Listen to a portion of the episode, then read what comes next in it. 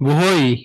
Ayun nga, May na and uh, malapit na matapos ang first ever season ng The Buhoy Podcast.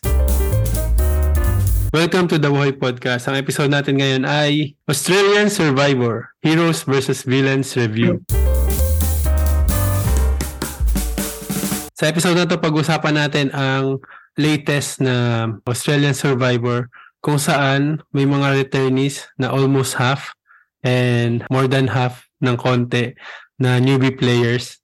Uh, hindi ako nakapanood ng mga previous seasons ng Australian Survivor except dun sa first na reboot season niya which is yung 2016 yata. Nasa YouTube yung full season nun. So, kung gusto nyo panoorin, panoorin nyo din. Pero itong Australian Survivor ay mapanood nyo din yata kung hindi pa na-delete sa YouTube din. Salamat kay ano, Macy76. So, ayun.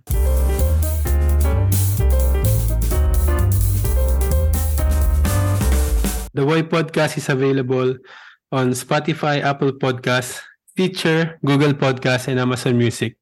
Visit podcast.wuhoy.com for more info. Siyempre, kasama pa rin natin ang mga all-time reviewers gaya ni Fortis, Hello, welcome po. Ako po si Fortis. So, kilala-kilala na ako. Kasi sa owner guest dito sa World Podcast. And yun. At syempre si Darks. Hello po, ako po si Dark Side. Natin na rin ako ako guest dito sa World Podcast. And when it comes to Australian Survivor, eh, nakatatlong seasons na din ako. Uh, Blood versus Water, Heroes versus Villains, and Brains versus Blood. Yung three latest yun, di ba? Tatlong pinaka-latest. I think so, yes. Siyempre, may bago tayong kasama, si Julian, na subaybay, na subaybayan din niya ang Australian Survivor this season. Julian? Ayun po, hello po. Ako po si Julian. And uh, bago po ako dito sa podcast. And uh, excited po ako. Excited. Excited yun.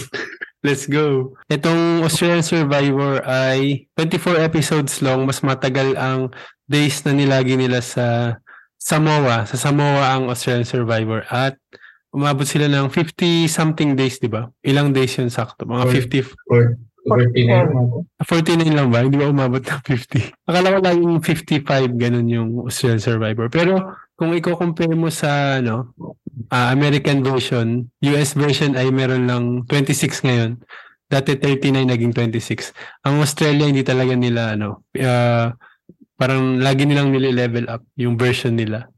And dahil nga ano to, thrice a week, three times a week, sat, um, Sunday, Monday, Tuesday, tapos yung finale naging two times a week na lang. Pero alam mo yun, yung parang everyday, parang halos everyday meron kang survivor na napapanood. Which is okay siya. And hindi siya yung parang survivor sa Pilipinas na pinahaba lang. Na parang isang episode yung immunity challenge. Yun yung sa Philippines eh. Kasi Monday to ano, Monday to Friday naman yun. Pero anyway, go Julian. Um, sige, medyo malayo na agad yung tanong ko. So, what did you think of, yun, yung final three? Yung final three na... Okay, final three na tayo kagad.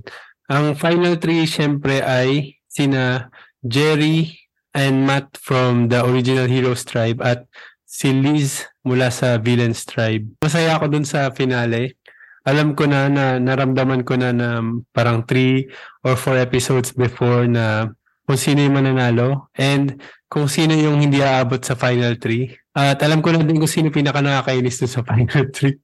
At ano siya, nag-attitude siya dun sa final tribal council.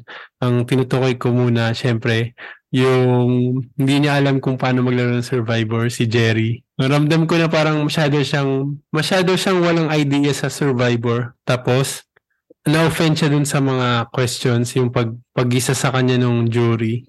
So, sure ako na wala talaga siya makukuha kahit ano dun. Si Liz, syempre, gustong gusto ko siyang nanalo. And pinaglaban siya talaga ng kanyang mentor na si George, yung last niyang tinanggal. At si Matt, um, mag- maganda siya na ano, decoy winner. Yung parang mapapaisip ka na parang, ala, baka si Matt yung manalo.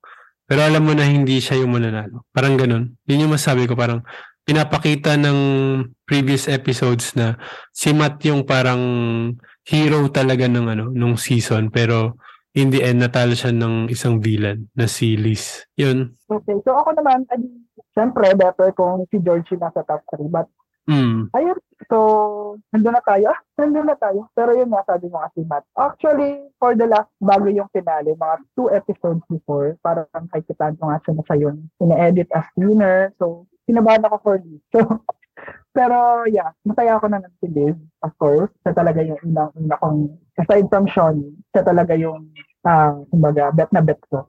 Um, yung mukha pa lang niya. Mukha. Saka yung ano pa lang niya, attitude pa lang niya towards the game from the very start.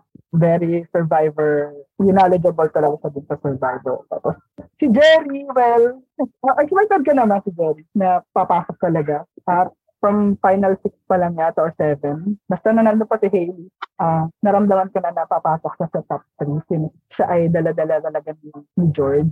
And Matt, surprisingly, Matt was uh, good talaga sa mga last episodes din. Pero sana, gusto ko sana si Nina eh, makapasok at least kahit sa top 4 para maganda sana yung pitching ng mga sa final tribal council. Pero yeah, good good naman yung top 3. Actually, parang mas malakas nga si Nina sa jury pag umabot siya sa finale. True. Kasi kaibigan niya, kabarkada niya yung mga natira sa ano, yung jury. For me, yung final three, well, disappointed ako kasi ayun nga, I'm hoping na yung best player talaga ay makapasok sa final three pero medyo malabo yun. So, na-stuck tayo sa tatlong natira. So, si Matt, Jerry, and Lance. And in all honesty, uh, disappointed din ako sa final three. Kahit kay Leeds. Kay Leeds, although sa, sa, sa, sa kanilang tatlo, si Leeds yung pinaka may, may nagawa compared sa dalawang ano. Pero I consider Leeds ito medyo controversial. I consider Controversial. Leeds as a average player lang. Kasi lahat naman ng sinabi niya sa jury, ano naman, ah, nag-make sense yung iba pero there's one thing na hindi ako nag At y- yun ay yung pag siya, siya nag-take down kay George, which is wala namang ibang move na natitira na kundi Oo. itang tanggalin si George. Ganon din ang plan nila, Jerry. Hindi to, nung pinabot. So so feel ko parang hindi niya talaga na na revenge si si Shoni kasi wala na talagang ibang choice kundi i-betray si George. So, pero ayun, sa tat- tatlong natira, siya yung pinaka-deserving sa tatlo. Feeling ko, o sige, parang hindi nga yun yung 100% na strategy ni, Sho, ni Shoni, ni Liz. Kasi mukhang ano si Liz nung last seven episodes yata or six episodes, parang ah go with the flow na lang din siya eh, di ba? Yes. Pero feeling ko, ang nabawi niya is yung paggawa ng kwento. And napapaniwala niya yung jury. Parang dun siya nag... Hindi kagaya ni Matt na parang kinabahan. Kinabahan siya mag-explain nung side niya. So, anong nangyari? Kinain siya ni Liz dun sa final tribal. So, sa pagkwento ni Liz, siya nakabawi. Salamat Parang- din kay, ano, kay George. Oo. Medyo nakatulong din si George. Hmm, totoo yun. So, yun. Pero, comment nga dun sa kay Dark.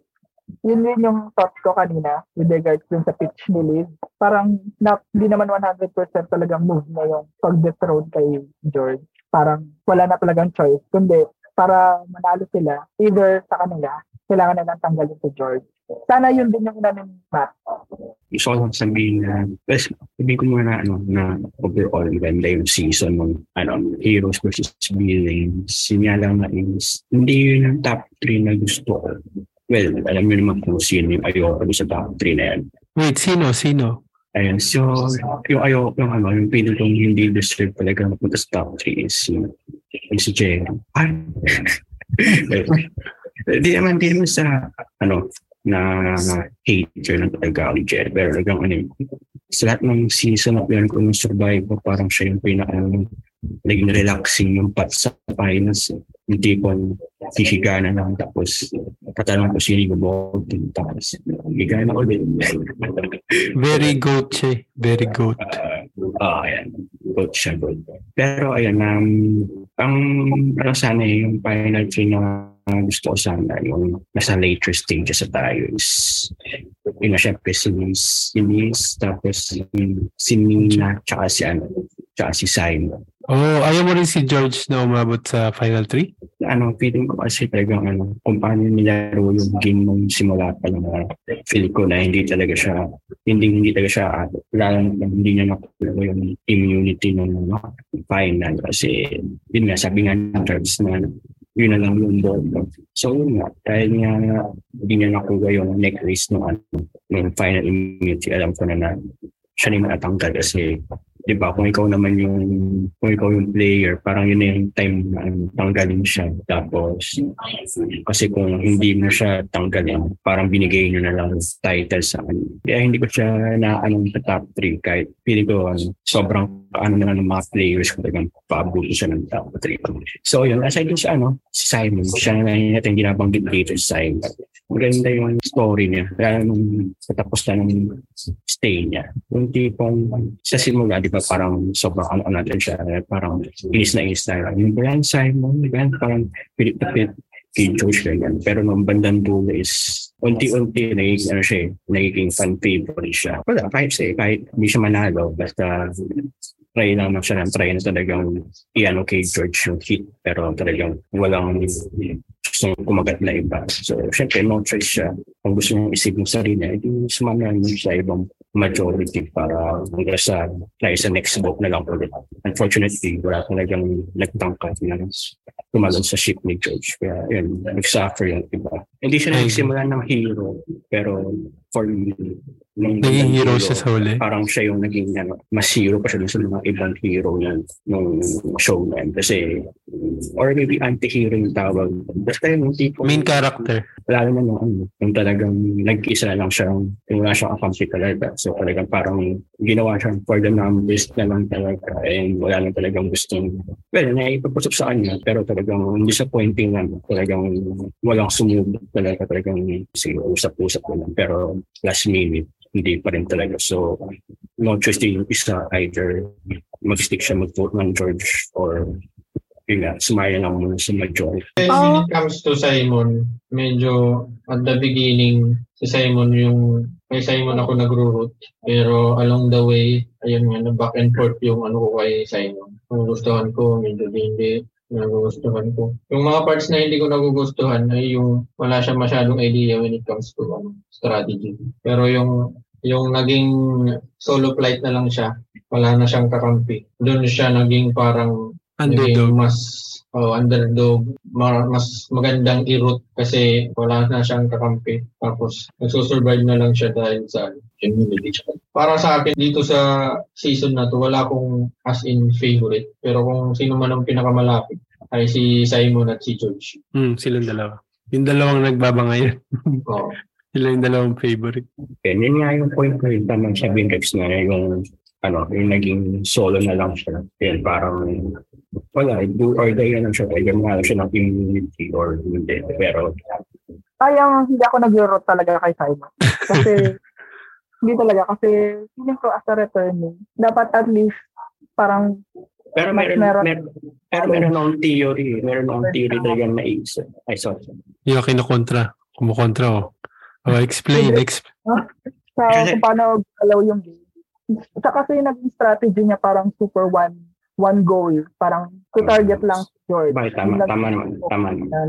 For a return, sana dapat meron siyang mas broader na tape. At kumbaga, mas umano sa, although siguro hindi natin nakikita kung ano ha, pero Ah, yung socially, sana meron siyang mas madaming bonds para hindi siya nag-solo at dun sa sinasabi niya nag-solo siya. Kumbaga meron pa rin siyang ibang relationship.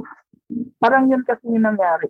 Parang kaka-target niya kay George na nawawala yung sense ng social game niya dun sa ibang mga players. Kaya hindi, hindi siya nakiklik dun sa iba. Yun, for me, kaya. I don't think Simon is top 3 material. Ha? pero ano, meron akong theory lang. Ba't ngayon? Ba't siguro? oh, yan, explain yung theory. ano to ang conspiracy theory? Ano, ano to ang hot take, unpopular opinion. Yung theory ko dun is, kasi yung um, um, uh, diba, si Simon ang plano talaga nung, or di pa na, yung gusto tanggalin si George. So, kapag nagkatotoon plano niya, eh, yung natawar natanggal si George, syempre, di ba? Yung mga viewers, alam naman natin na kung talaga yung, yung plano talaga ng George out, George out. So, feeling ko yung theory din kung ba't plano ng mga last six ba, last six, last seven, last six pa, ba talaga wala talaga gusto sumakay sa plano ni Simon is, yun nga, siya yung magiging Kingslayer, tapos bigay ko siya sa challenges. So, pag napos siya ng final three, parang siya na yung sure win nun. Kasi diba, malakas siya sa challenges. Tapos siya pa yung nakapag-out kay George. It's either George or yung, or yung mga out kay George yung mananalo. So, kung napa-out nga sa Simon third, like last seven or last six, tapos ganun pa siya malakas mo sa individual challenges. Kung maabot siya ng dulo. E malamang baka may chance pa siyang din. Kasi kita kaya meron siyang dalawang resume talaga. Kingslayer tapos yung galing niya sa Challenge challenges. Uh, Pero, ang ano dyan, ang mangyayari dyan, eh, parang lose-lose situation ang mangyayari. Kasi para kanino? Kung- Lose-lose para. para sa mga ibang players, sila Matt, sila Liz, sila, kung hindi dadahilan nila, dadahilan nila na challenge beat si, ano, so si si Simon mananalo. Kung dito naman sila kay George, si, si George naman ang mananalo kasi maraming magagandang move. Either way, ano, walang Oh, kaya nga yun nga yung point ko na ano na it's either George mananalo this season or yung nag-pout sa ano which is yun nga in this season yung nangyari series siya yung nanalo siya, siya yung nag-pitch talaga na True siya yun. kay George kaya yung yun, sinasabi yun ko lang iniisip ko eh. kaya yun ang sinasabi ko lang din na kung sakaling si Simon yung nakapag successfully plan ng pag-out kay George tapos malakas pa siya mag-challenge quiz tingin niya ba may boto kay this or kay Matt na sila makapag sa final so ito wala so yun ang sasabi feeling ko, ito ah, malaking part, kaya naging main character nga din si Simon dahil yung narrative niya, yun yung parang ending ng season. Kumbaga, from episode 1, gusto ni Simon maging ano, Kingslayer kasi siya yung nag, nagsimula nun yung term na yun. Parang, bakit si George yung naghahari-harian sa sa isla, parang ganun. Parang from first tribal nila, medyo nagbabanggaan na sila ni George, di ba? Tapos every attempt ni Simon na na matanggal si George dahil nga revenge niya yun from pre- previous season. Tama ba? Revenge niya yun, di ba? Dahil natanggal siya Hindi. ng maaga. Hindi ba siya rela- related? Hindi, hindi siya, hindi siya, hindi si George ang nakatanggal kaya. Okay, so hindi sila ano. So, ang ano lang niya is parang gusto niya na this time Okay. yung king na si George, siya yung mga katalo this time sa season na to. Parang ganun. Tapos lagi niyang ina-attempt na ma-eliminate si George, pero ang ending, laging palpak yung plano niya. Pero lagi pa rin sinasabi na, oh, this time matatanggal ko na yung ano, yung king ng Survivor. Pero ang ending, siya yung natanggal. So, ang nasa isip ko noon, sabi ko, ang mananalo dito sa Survivor is kung sino yung makakatanggal kay George. And nakita nga natin doon sa final tribal na yun yung pinitch na ano ni Liz. And siya yung successful na nakapagbenta na siya yung tunay na Kingslayer. And nag nag-agree naman si George doon. Pero ako personally, kay Simon, inis na inis ako sa kanya. Nainis talaga. Nainis talaga ako sa kanya sa kada move niya. Pero feeling ko sinadya na yun nung ano, na parang pagmukain na nga siyang cringe. Medyo cringe siya sa kada episode na sa sobrang cringe is nakakatawa. And sa bandang huli, gusto ko nga mag-root sa kanya pero wala talaga yung sumusunod sa kanya eh, parang may plano na ano, tanggalin na natin si ganyan. Yun nga yung, yun nga yung parang isang part na nagpatalo kay Matt na parang sabi niya, ah, tanong tanong ni George parang pa. ano yung ano yung ginawa mo na ano na move na hindi ako kasama. Tapos parang tinatry sabihin ni Matt na ah yan, meron kaming plano ni ni Simon na tanggalin ka nung final something, final 6 ba or final 5. Tapos hindi naman na tinuloy eh. So, di ba natanggal si Simon na wala siyang ano kasamang bumoto kay George. So, in the end, yun din yung ikita, kin- ikinatalo ni Matt dun sa finale. Ayun. Feel ko kasi si Simon very ano, impatient.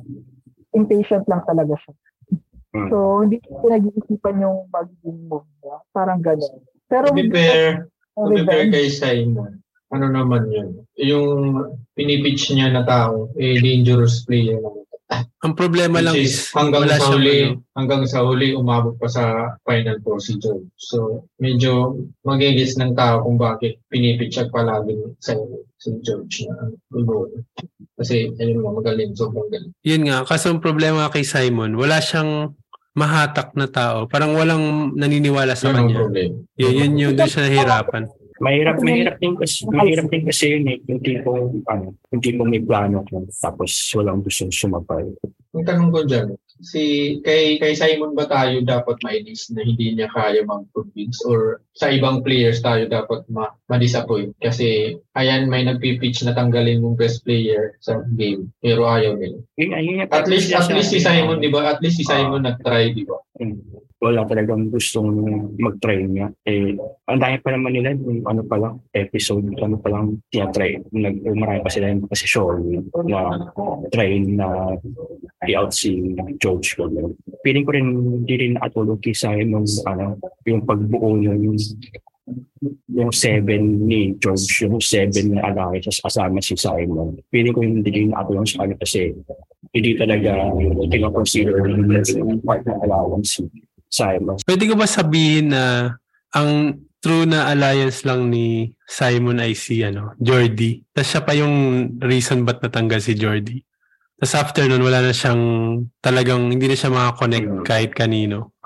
Tapos speaking of him na nag Ah. ano siya yun? nag nagbenta pa siya ng fake idol na hindi niya gets na hindi pala idol yon Ah. Doon sa tinatry niyang kunin yung loob na si si Sean Parang yun yung problem, naging problem niya. Yung wala nga siya naging totoong alliance para mag-trust para dun. Kung tatargetin na nila si George. Parang strategy game lang yung sinasabi na wala siyang deep na connection dun sa ibang players katulad yung sinasabi ko kanina. Unlike, yun nga, pag tinanong mo kung sino talaga yung alliance lang ba ni Simon, wala ka talaga masasabi kundi si Jordy or si Stevie, yung mga una-unang part doon. So siguro, na parehas niya parehas niya palang trinidor yun no yung dalawa niyang ka-alliance siguro magiging successful talaga yung take niya kay George kung meron talaga siya ng solid alliance hmm. na eh wala ang naging focus niya lang talaga is to take out George nang wala man lang backup sa likod niya. So yun parang siguro sa akin yun yung naging problem ni Simon with with regards sa pagtatanggal na kay George. Pero balik tayo kay ano yung sa tanong ni ni Darks. Kay Simon ba dapat tayo ma-disappoint? ma- ma-disappoint ganun lahat sila may kasalanan doon Oo, pero it's either yon or ang sasabihin ko na lang is magaling talaga si George. Magaling siyang manghikayat ng tao kaya niyang i-ano yung sarili niya na confident siya na hindi ako matatanggal sa, sa tribal council na to. Tapos alam niya kung sino yung mga nagsisinungaling sa kanya, alam niya kung sino yung may tinatangkang kung ano man, ganyan. Lagi niyang. Na, Anticipate. uh, na-anticipate niya tapos na, na, napipigilan niya dun sa mismong tribal yung matanggal siya. Dahil na rin siyempre sa solid na alliance niya kay Shoni tsaka kay Liz. Na in the end, siyempre, trinidor niya unang-una si Shoni na sobrang nakakainis. heartbreaking Kasi parang si Shoni yung ano eh, um, yung parang, yung kung may root ka dito sa sa cast na to, kung hindi si George, kung hindi ka maka-George, siguro maka-Shoni ka. ako talaga Sean talaga 'Di ba? Ang, ang galing niyang ano eh. Parang siguro Australian version siya ni Parvati, parang ganun. oo oo oo oo Agree ba? Diba? Ah. ayun. And speaking of Shoni, siya din yung kauna-unahan sa history ng Australian Survivor na may tinanggal na member ng jury. So, ano masasabi niyo dun sa twist na yon? Dun muna tayo sa twist. Yung first ko narinig, akala ko babalik sa game. hindi pala. Iboboto pa balik? Parang ang saya nun ah, kung iba pa. Iba. Yun ang akala ko masasabi yung jury. Wala, babalik yung isa. Natatawa ako. So, hindi pala. Pero kung ganun Alis. mangyayari, anong reaction mo? Well, N- no? Siya. nagugulat na lang ako naman. Tsaka, kung magbabalik sila, sila yung babalik nila. Para wala naman na pa silang pabalik-balik na ito na nagpapaganda ng laro ngayon. Saka kung may ibabalik sila, ibalik na lang nila yung madaling tanggalin lang din. Like Oo, Sam siguro ganun. Oo, ano. Si Sam, Tsaka medyo close na yun kung sino yung ibabalik nila close na sa jury. Baka yun pa yung manalo. Diba? Diba? Pero yan, ano, may effect ba yung pagkatanggal ni Shoni or imbis na hindi makatulong parang ano, parang mas nakatulong pa kinis yung out ni Sean sa ano, sa jury. Kasi alam naman natin na si Sean talaga yung parang sure na sure na mag-idis talaga. Parang one vote na. Eh, pero nung in-out, nung in-out niya si Sean sa, ano, sa jury, Siyempre, lagi na sa jury, isa lang yung nasa, ano, niya, nasa isip na talagang tinanggal because alam ni George na sure vote kay. So, ayun. Kasi nung kinikwento rin ni Liz yun, eh, di ba, parang inano niya kay George talaga, in-emphasize talaga kay George talaga ng yung final trial talaga. Tinanggal mo sa show, yung ganyan, yung ganyan, tiniraidor mo yun. Ano, kaya feeling ko, isa rin sa mga nakatulong kay Liz yung pabasyon na namin. Kasi parang si George pa rin talaga yung say talaga sa nangyayari talaga parang dinidictate talaga yung mga galaw nila. So, ayun, kaya feeling ko nagkaroon, mas nagkaroon siya ng vote. Ako okay lang sa akin yung twist kasi parang isang ano, parang malaki yung magiging effect talaga doon sa outcome nung kung sinong mananalo. So, yung mga players, bukod dun sa play nila dun sa talagang game, iisipin pa nila ulit yung end game strategically kung paano sila mananalo. So, okay sa akin yung case. At sana, yun yung sinabi ni Mac na move niya na hindi niya sinabi kay or or yun yung move na siya yung nag instigate. Although kahit sa jury lang siya. So, yun. Okay sa akin yung tools. Maganda siya in terms of paano mag-iisipin ng mga players yung strategy nila when it comes to final tribal council. Same din ba yun ng situation na parang mas madalas yung parang nagiging traidoran or blind sides sa pre-jury. Feeling ko, dito na papasok yung ano, yung conspiracy theory natin nung una na ah, okay sinadya yung ano, sinadya na yung mga newbie players yung unang targetin. Ang nangyari kasi 'di ba parang tatlong newbie yung finalist. Fine. Pero lahat ng jury members puro returnee. So the rest, yung mga the rest ng mga newbie ay nasa pre-jury. And isa-isa silang tinanggal until kay Jordy. Si, si Jordy yung una-una natanggal, di ba? And Ah, siya lang ba? si- Siya tsaka si Stevie lang yata yung. Pre-jury na returnees. Tsaka si Hindi ba? Jackie, si Jackie na, na, na Ah, yun yung billing pala. injury, na na-injury. Inisip ko sana yung better yung si David. Yung billing pala siya. Si David ay mukhang returnee pero billing new, newbie player pala siya. Kasi napag, napaglilito ko sila, silang dalawang vision yung mga ano, ng early parts ng, ng season. Parang magkamukha sila. Parang silang foot, ano, Oo. football player. Ayun nga eh. Pero yun nga, to be honest naman, parang mas gugustuhin ko na tanggalin yung mga kaaway ko ng before mag-jury kasi alam ko din nila ako iboboto sa ano. Pag nag-amabot sila sa jury, di ba? Oo. Parang ako ganun, parang tanggalin mo na yan. Sino ba yung mga magkakaaway dito? Parang understandable naman naka tatanggalin mo muna naman talaga yung hindi mo feel maka-work mm, pre-jury, pre-jury, jury. So, parang, oo, na, normal. Parang normal lang naman para sa kaya siguro mas matindi silang makipaglabanan sa tribal nun. Oo. Bigay nga tayo example. Kumari, sa pre-merge, hindi kasi parang sa pre-merge, mga medyo personal yung mga ano eh. Kumari ito si Ro- Rogue. Galit Ano, talaga ano, sila dahil eh, kakaiba yung ugali nito. Tapos yung sa villain, si Angeli, tsaka ano, sino tong isa? Sino tong isa? Mimi. Yung naka, yung isa ring reporter na parang medyo, Si yung parang, yung lalaki, yung lalaki na Si Michael. Michael. Michael yun, di ba? Sila natanggal sila kasi medyo opinionated sila masyado. Mm-mm. Tapos, sino pa ba yung malalang natanggal? Si Jill ba? Si Jill kasi yung inis lang yung mga viewers sa kanya eh. Ay, yung pangalan niya, Jill ba? Page pala. Ji- Yung Jill Laro. Page. Page. Si Page, inis yung mga viewers sa kanya. Pero hindi naman yata yung mahal siya nung mga katribe niya. Except kay Rogue. Parang galit si Page kay Rogue. So pareha sila natanggal sa simula. Pero sa jury, ang umabot dun sa mga ano is si George tsaka si Simon. Yun, yun yung masabi ko. May mga rivalry pa ba dyan? Or, Eh, or ano the rest lang? mababait naman. Kasi more on heroes yung mga pumasok sa jury kaya baka mababait talaga sila.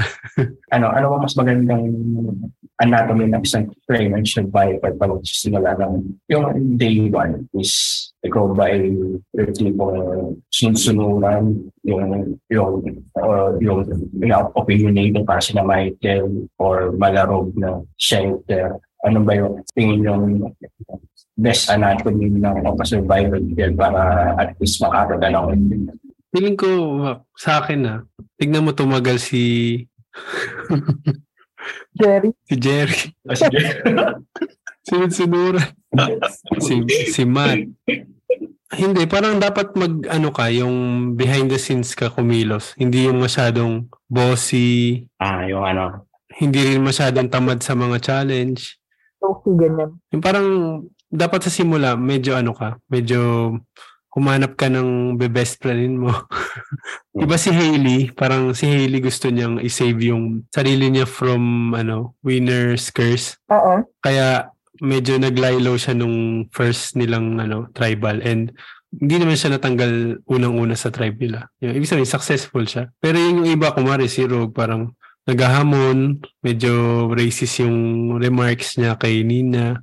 Kaya talagang ano, yung parang wag kang wag kang masyadong magpapa mukhang nakakainis ka kasi baka ikaw nga yung targetin nila. Sa akin, siguro parang katulad ng laging sinasabi ni Hailey, yung se- self-awareness, parang yun yung pinakang most likely na strategy ko ako man. Parang try to be, ano, mingling with other players para ma matimpla mo ba sila tapos makasagap ka ng mga hinala kung sakasakaling ikaw na yung nasa chopping block. So, feeling ko, mostly self-awareness yung ano, saka yung sa environment yun. Day one, ano ka muna, laylo, para makaka-observe-observe ka yung mga ugali ng mga tao. Yung sino aggressive, sino ang willing willing makipag-strategize, sino yung makikiride on lang, sino yung ano. Pero kung ako kung sasali ako sa sa survival, meron na akong strategy strategy talaga paano na. Okay, paano yan? Share Sa po, share amateur, po. as an amateur ako. Ah, mag magpe-pretend ka na di ka marunong maglaro. Hindi. ah ang gagawin ko, maghahanap ako ng isang... Ako, bago pa mag-start yung Survivor, i-prepare ko na physically yung katawan ko. Mag, mag, magpa-practice sa mga challenges mag, dito sa ano sa bahay. Ganun. Ah, pero sa, sa sa game, hindi ako magpapa hindi ako magpaparamdam na magaling ako sa challenge. Tapos, maghahanap ako ng matanda, maghahanap ako ng challenge beast, tapos magaling mag-strategize. So apat kami mag ano, mag-alliance. Pag final four tatanggalin namin yung magaling mag-strategize. Tapos from there gagalingan ko na yung pag pagcha-challenge eh, sa immunity challenges. So matatalo ko yung matanda tapos yung yung challenge beast na oh, challenge beast muna tatanggalin tapos yung strategist tapos yung matanda tapos ako yung matitira. Paano kung yung matanda si Gabler? Lagot ka na. Go Lagot Gabe. pala. Pero yun, kung sa, sa simula talaga ng laro, dapat laylo ka lang muna. Pa, siguraduhin mo talaga na ikaw, i, i, hindi ikaw yung first vote out. Amo, kaya dapat lay, laylo ka. Para at least hindi, hindi nakakahiya sa mga, sa mga, sa mga friends mo, mga una kang matatanggal. Tsaka besides ano, first vote out, syempre, kung day one lang din, wag ka muna magpapa-injure. Ayun. Bagay. Kasi ito day one na day one, Huwag may mga nasubsob, may mga masyadong ano. tumama yung noo. huwag masyadong buhay, buhay pa excited. naman si Jackie, no? Buhay pa naman siya. Hindi ba naman siya? Ah. lang. Medyo delikado talaga yung, yun yung parang ruleta na Oh, Parang yan. Parang Hindi dice siguro na. na ano eh. Hindi siguro na test siguro yung na maangas. Yung ano na yun. kailangan yata style nakayuko ka dun eh. Yung Ah. pag-iikot ka, kailangan mong ihagis yung paa mo paharap para hindi ka ma- hindi yung ulo yung unang babagsak. Ano ba yung gameplay ni Jackie sa past? Hindi Ah, ko hindi ko rin. napanood. Pero ano siya eh, poker player so baka marunong nga siya sa strategy. Sayang di natin nalaman yung ano niya. Kaya nga, sayang. Doon sa mga twist na lang muna tayo. Sa mga Ah, sige. twist, ano yung pinakaayaw nyo and, and pinaka gusto nyo? Di ba may mga twist na sinasabi bigla sa tribal council, may mga twist Oo. sa reward challenge, may mga Oo. twist sa idols, ganyan. Anong ano yung favorite nyo? Tsaka hindi nyo yung pinakaayaw nyo. Ako, okay lang naman sa akin itong quiz. Basta wag yung masobrahan. Na Alin, hindi alin na, doon? Hindi na masaya. Example, example. Ah, ano ba yung mga twist nila? Yung time na hindi nila tinanggal si Jerry. Yun? Maganda siya Ah! nung una.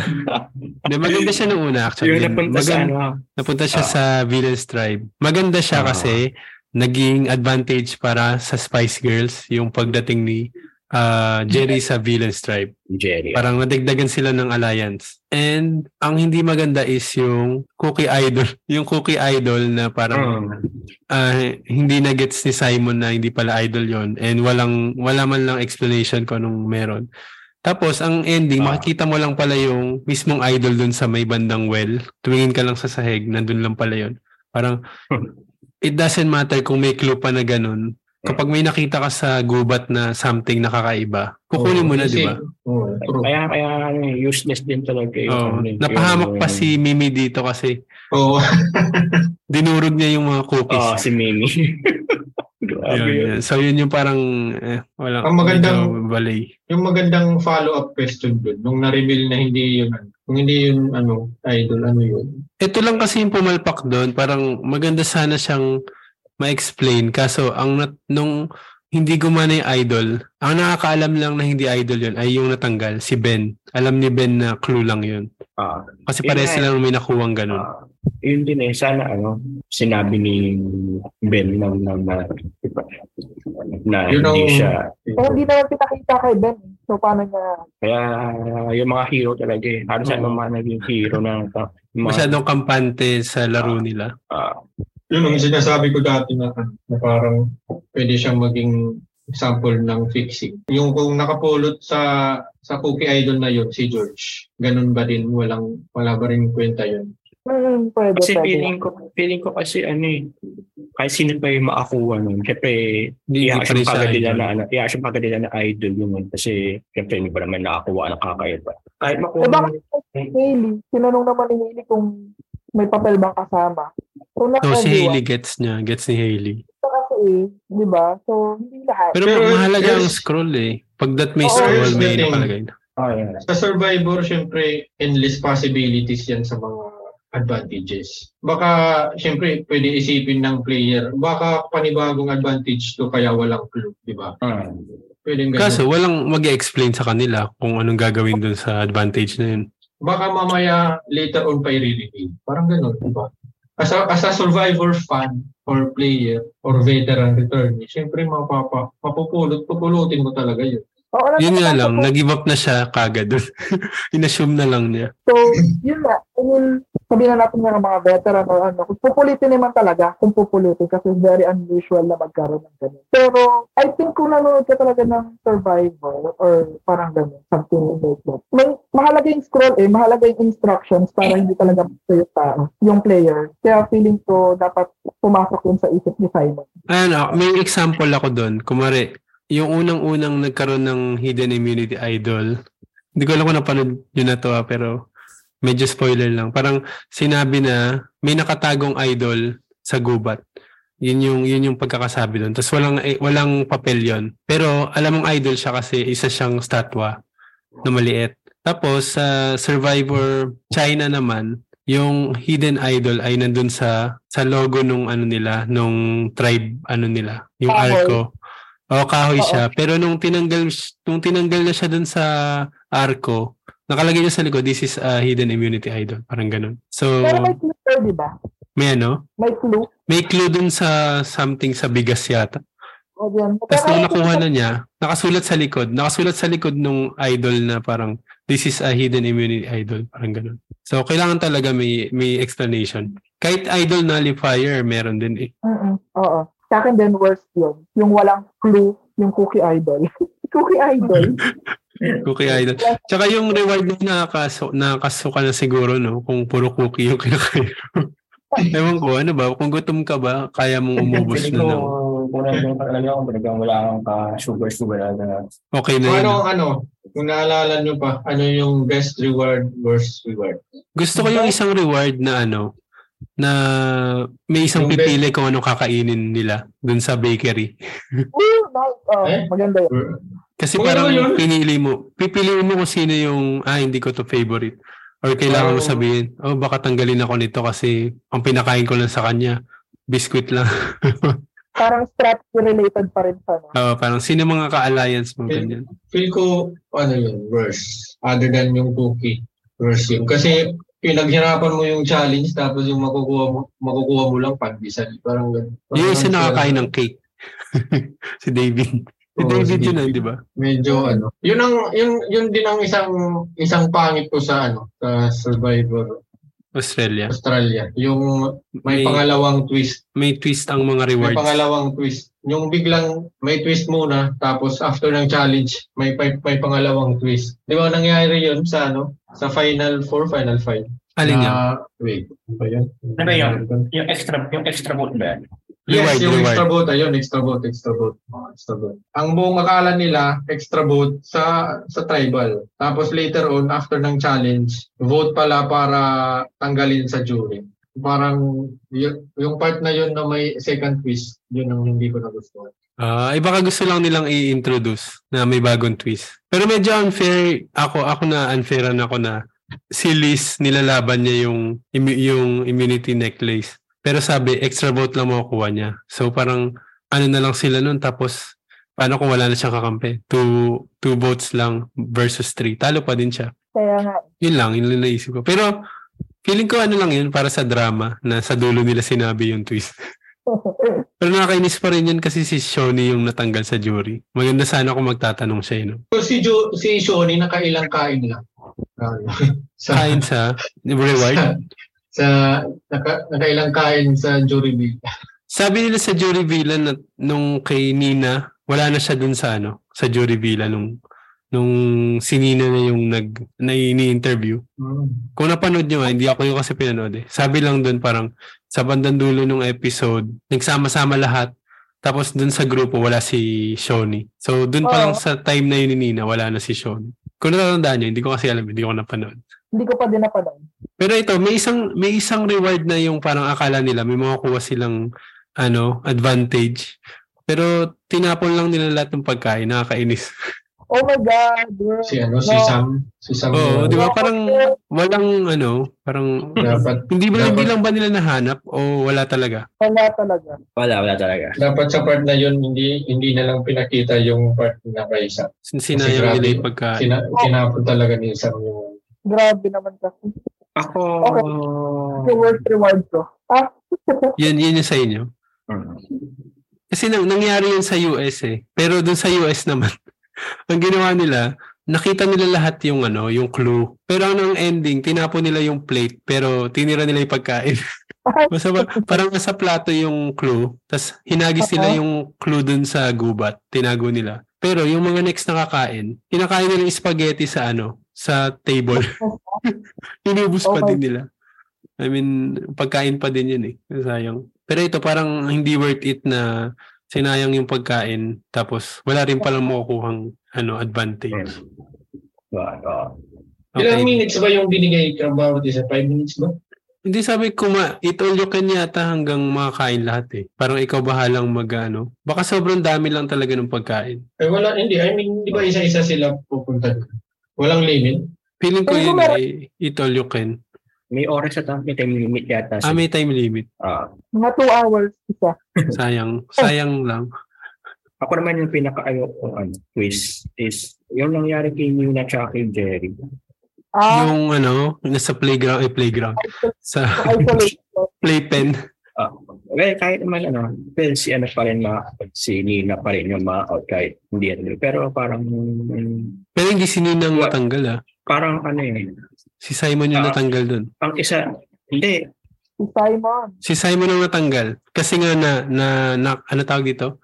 Na-convince ni Nina si ano. Ay, hindi yata yung na-convince. hindi, ano nga, uh, sabihin ko, kung hindi nangyari yung bottom, ma-isolate yung two highest, di ba si Nina yung ma-out doon. Ang ano ko lang is, kung meron lang napatunayan yung ano na yun, yung, yung twist na yun, is talaga, wala me. Kasi anong nangyari hindi marunong si si Jerry sa Survivor.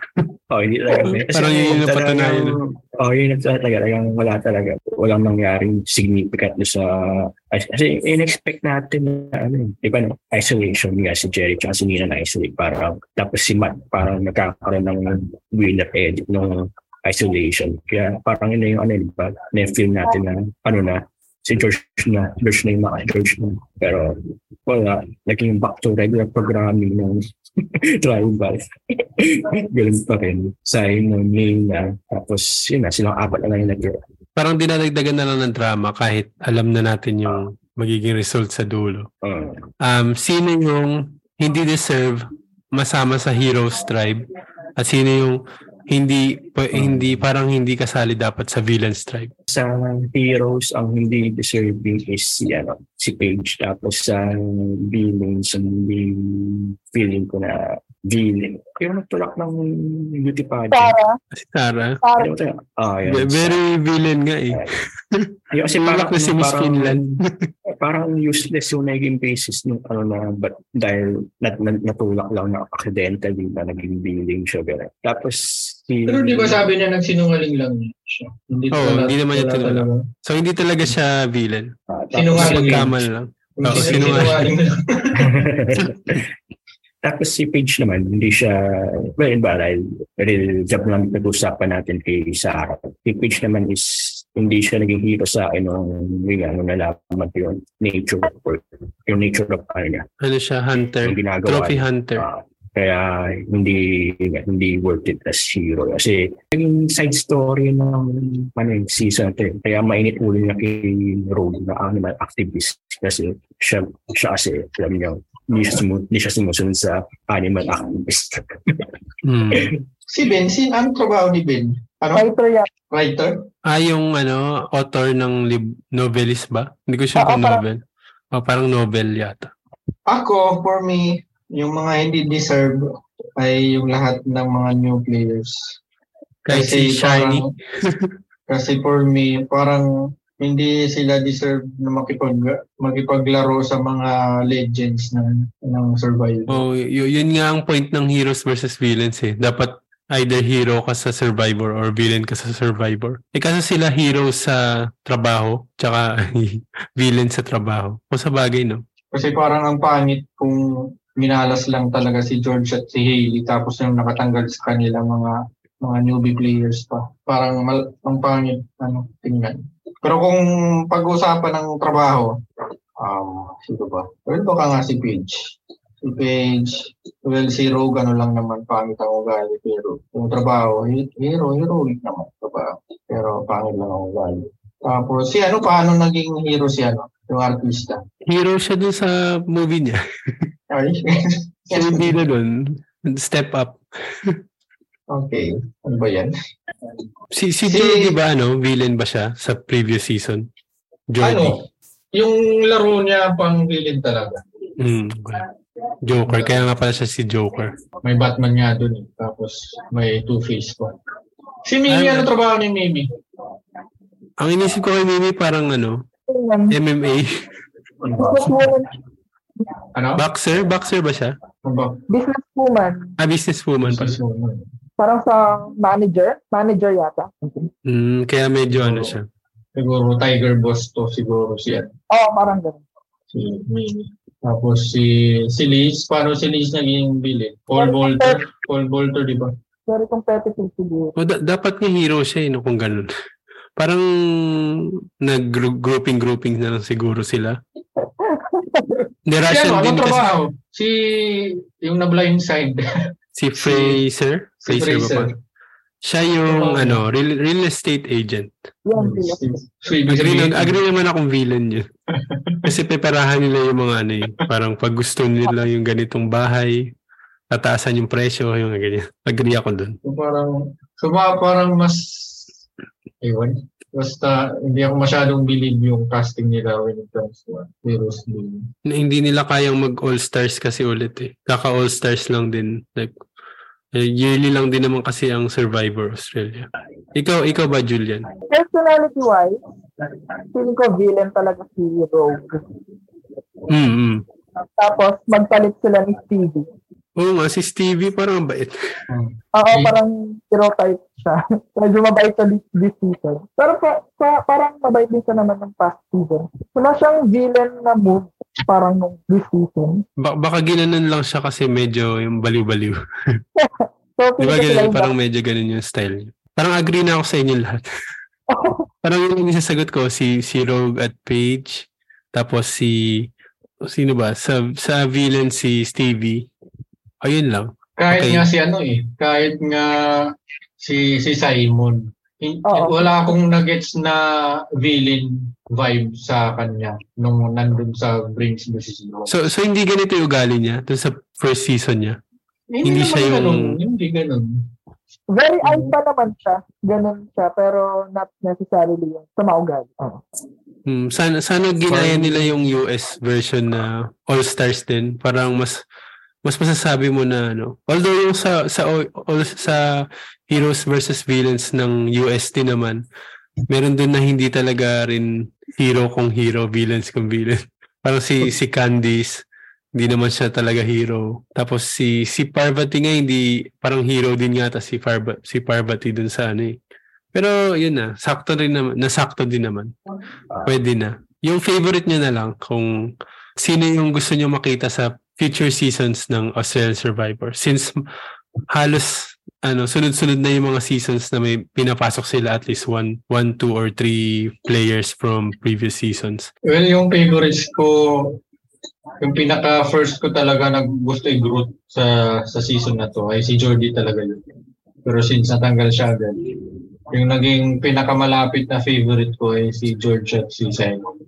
Pero kung gusto kong makitang bumalik, si si Rogue gusto kong bumalik kasi ang saya ng ugali niya. Oo. Ah, si si Nina of course, si George, si George ang pa- problema kasi magiging obvious target na si George. parang ano na siya, magiging Russell na yung ano niya. Oo. Uunahin na talaga siya. Uunahan na talaga siya. Si si Simon pwede pa, pwede pa bumalik. Yung si Simon, oh. Pwede pa. For ano, entertainment purposes. Tapos si Fraser, ayun. Si Fraser baka feel ko parang karapat dapat siya bumalik. Seryoso ba? Ka- Kawawa kasi siya, wala siyang sinabi, natanggal lang siya, wala. Gulat ako dun ah. hindi siya hindi siya kasama sa usapan tapos bigla siya siya yung Siya yung ano, natanggal. yung na-injured na babae si Si yung, Jackie. si Jackie ayun kasi ang share sa kanya. Kung Oo, okay pa yung leg. Gusto ko ulit bumalik si, si Hailey talaga. Natutuwa ako sa game niya talaga. Kung kailangan niya mag-adjust. Parang sa si George, very self-aware na. Kung kailangan niya mag-adjust, mag-lay low muna. Ginagawa niya at kung kailangan niya mag-hit na, mag uh, uh, na, parang, oh, na-enjoy ko yung gameplay na. So, uh, yun nga lang problem, syempre. Kita pa rin siya as a winner. So, I don't know. Pero siya, gusto ko siya. Gustong gusto ko lagi yung play niya. At si Ben, feeling ko hindi lang nag-fully bloom yung kanyang strategy. At saka, hindi siya nakabuo agad ng mga solid na alliance saka relationship. Kaya, nakita siya as a snake, parang gano'n. Gano'n yung ano sa kanya perception. And si David. Si David ganun din. Mayroon Si David mo kung babalik talaga siya. Kasi strong, yung mga strong player. Meron, med- medyo na siyang maliliit na moves bag pre-merge at saka yung syempre continue ng merge. Pero, yun nga lang din, naunahan na naman siya ng mga ng Spice Girls. Nautakan sila ng Spice Girls. So, at kung tatanungin niyo ko kayo, sino ayoko na bumalik, si Sam po. Ako sino yung ano, loyalty ni Sam nakakainis. Yun po sa akin. pinaka-favorite talaga no, ano, mga nalaman ko yung kasi si si Tick talaga. Kasi alam ko yung napapar ko kasi yung first season niya. So alam ko kung gaano siya kalakas mga tsaka ng Jessica Rabbit. Kaya sayang lang naging sa mga decisions sana. Pero eh, siya pa rin yung naging first favorite talaga no season na. Sa mga ano mo na, sa mga first timers, feeling ko babalik siguro si, feeling ko may chance bumalik si Matt. Si Matt. Tsaka yung ano, feeling ko si Ben, may pagkasa rin makabalik. Mm-mm. Tapos sa mga nag-return na possible third or fourth season, um, Shoni. Ay, feeling ko ano, Premium member na yan. V- VVIP na siya. ewan ko, yung, but feeling ko si Sean may pag-asa kung ibalik yan. Tapos si Nina, ibabalik pa rin. Parang gusto pa rin, parang i-try pa rin na siya survivor na action Sandra. Dapat maging champion din siya. Okay, ako mag-disagree ako doon. Feeling ko si Nina kailangan na niyang mag-debut sa ano, Survivor US. US. Or, or yun, feeling ko pala. Ayun. Or, Kaila- kailangan sa US na siya. Ah, returning Malaki pa chance player for ano. Or Blood versus Water Season 3. Ay, Wow, makakarami na si Sandra. oh, kasi never umabot si Sandra. Ay, never siya sinali sa Blood versus Water si Sandra. eh. So, pwedeng chance na yon Or something na ano, yun nga, yung parang, sino ba nag- nagsabi nun yung second generation, next generation season? Ah, yung ano. Yung, Ano lang ba? Usap-usapan lang ba yun? Or plano talaga yun ni Jeff? Ewan ko, parang open pa lang yata yung sa ganun. Open sa possibility na. Mga mga anak ng mga dating players, no? Pero may iba yung anak ni Siri. May anak si Siri dati na nag, ano, eh, nag-guest dun sa Survivor. Ah, As ano, loved ones. Yung mga ganun, yung anak ni Rob siguro, teenager na siguro yun. oh, Tapos maglagay sila ng ano hunts. May anak ba si ano? Si Russell. meron, meron. O isama nila yun. Pero siyempre, yung favorite ko naman, siyempre, number one, si Liz. Favorite ko si Liz. Halata naman. Tsaka si Shawnee. Liz and Shawnee pa rin. Solid. Tsaka si Nina. Silang tatlo yung favorite ko. Tsaka si Jerry. Ay, joke lang. Gusto ko si Jerry nung una kasi, ano siya, sumali siya sa Spice Girls pero hanggang dun lang pala siya sa Spice Girls. sino tingin mo pwedeng mag-US sa mga players na yun. Okay, hindi ba ako ng, ng picks. Feeling ko si, si Sean and may chance na mag-US. Gusto Magkakaroon kaya ano no, yung international. Tama nga, yung yung- Yung tatawid. Si Shawnee nga syempre, ano, celebrity Ah, na si siya. Sean, Sean feeling ko rin. May chance mag-US. Tsaka, Ba't di, na, ba't di pa si George? Sabi ni Nick daw hindi deserve. Uh, Eh, grabe naman si Miss O. Sino ba si Nick? hindi. Si Sean, si George, tsaka Ayaw ko sino yung receivers. Pero, Jay. Si Jerry, sayang sila ng ticket ng ano, aeroplano. Sayang, sayang, sayang. Hindi, pero si George at si Sean, yung feeling ko, kung magkakaroon kung for US version, feeling ko may chance silang Ba't pass. pinag-sorry si Hailey? Sino ko si Kaya Hailey nga. sa Basic Choice? Anda, anda. Si Hailey. Siya ang winner eh. O kipagpagpukan din talaga yun ng ano, strategy doon. Hmm. Ah, so? Kaso di, di nila maintindihan yung mga ah, Australian accent nila eh. Hmm. Ayaw nga pala. Ako sana sa mga future na Australian Survivor. Magano muna sila, mga new players lahat. Yung mga, let's say, mga tatlo or apat or lima na seasons. Mga ano muna, mga new players. Para makapag all-stars sila. Heroes versus villains. Blood versus water. So mga bandang season 15 na ulit sila mag ano, mag returnees. Hmm. Ano na ba to? Season 8 na to eh. Baka wala masyadong application sa Canada. Kaya puro returning ang ini-invite nila. Or parang kailangan nila ng star power para mas maraming viewers na parang ay kilala ko yun sumali na yun parang ganun Dami kasi returnees talaga na Kung star power yung ano nila, hindi returnees yung kukunin nila. Mga ano na lang, YouTuber, artista mm, kung sa bagay YouTuber, mga vlogger. feeling ko ito artista to yung kuwari si David si Sean kasi mga ano sila eh kumbaga mga sikat na Australia na din sila eh itong Oo, tiga. CNN si Angeli ba yun Oo. kumbaga artista din tong mga to eh. newscaster ganyan Ako lang may pahabol lang ako na ay, yung hindi ko gusto this season. Eh, okay hindi gusto sige yung hindi gusto Eh, sa mga challenges, parang sobrang konti nung, unlike sa US, yung mga puzzle challenges. Parang, True, oo, totoo. Nakulangan din ako sa... parang si George kasi may potential siyang manalo kung mga ganun yung challenges. Kung sinamahan or hinaluan nila ng ganun sa mga... pero tradition tradition ng last challenge na laging endurance no hindi nila iniiba yun Oo, endurance talaga sa kanila. Unlike sa, unlike di ba sa US, yung madaming station, tapos puzzle pa rin. Hmm, either yan or yung yung umiikot na marble Mm. tapos kailangan marunong kang tumingin sa left and right. Or yung malaking main. Oh, yung malaking maze na may nahuhulog pa. oh, yun yung madalas eh. So, kasi yan, mag-incorporate sila ng, mag-balance sila ng gano'n din sa next season. Para din sa naman sa mga hindi talaga endurance, ang forte, physical, mayroong chance manalo ng mga gano'n. Rewards, immunity challenges. Yun lang, yun lang ang Malay mo next season, ano na, fire making na yung Final Four. Gagayahin na nila yung ano, US. Ako medyo na-miss ko na yung three tribes. Kasi doon at least mas makikita mo kung sino yung nagkaka-close-close. Kasi dito parang sobrang dami ng 12 players. Dito ba sa Australia, nag-three tribes na ba sila? Yung first two seasons yata, or first season, three tribes sila nagsimula. Three naging two tribes, naging merge. Pero hindi ko alam, lagi na silang two tribes na lang. Tapos versus versus lagi yung team. Kaya nga, parang baka, o baka ganun talaga yung format nila, no? Para iba sila dun sa US. Ang Pwede. gusto ko ano, ang gusto kong team na gayahin ng Australian Survivor from USSC is um, Turkey ba? Basta yung ano, Worlds apart. yung, yung blue, white, tsaka red color, right? Sa ano, trabaho, mga occupation. Puro surfer yung ano, yung isang tribe. Kasi Australia. Puro mga surfer.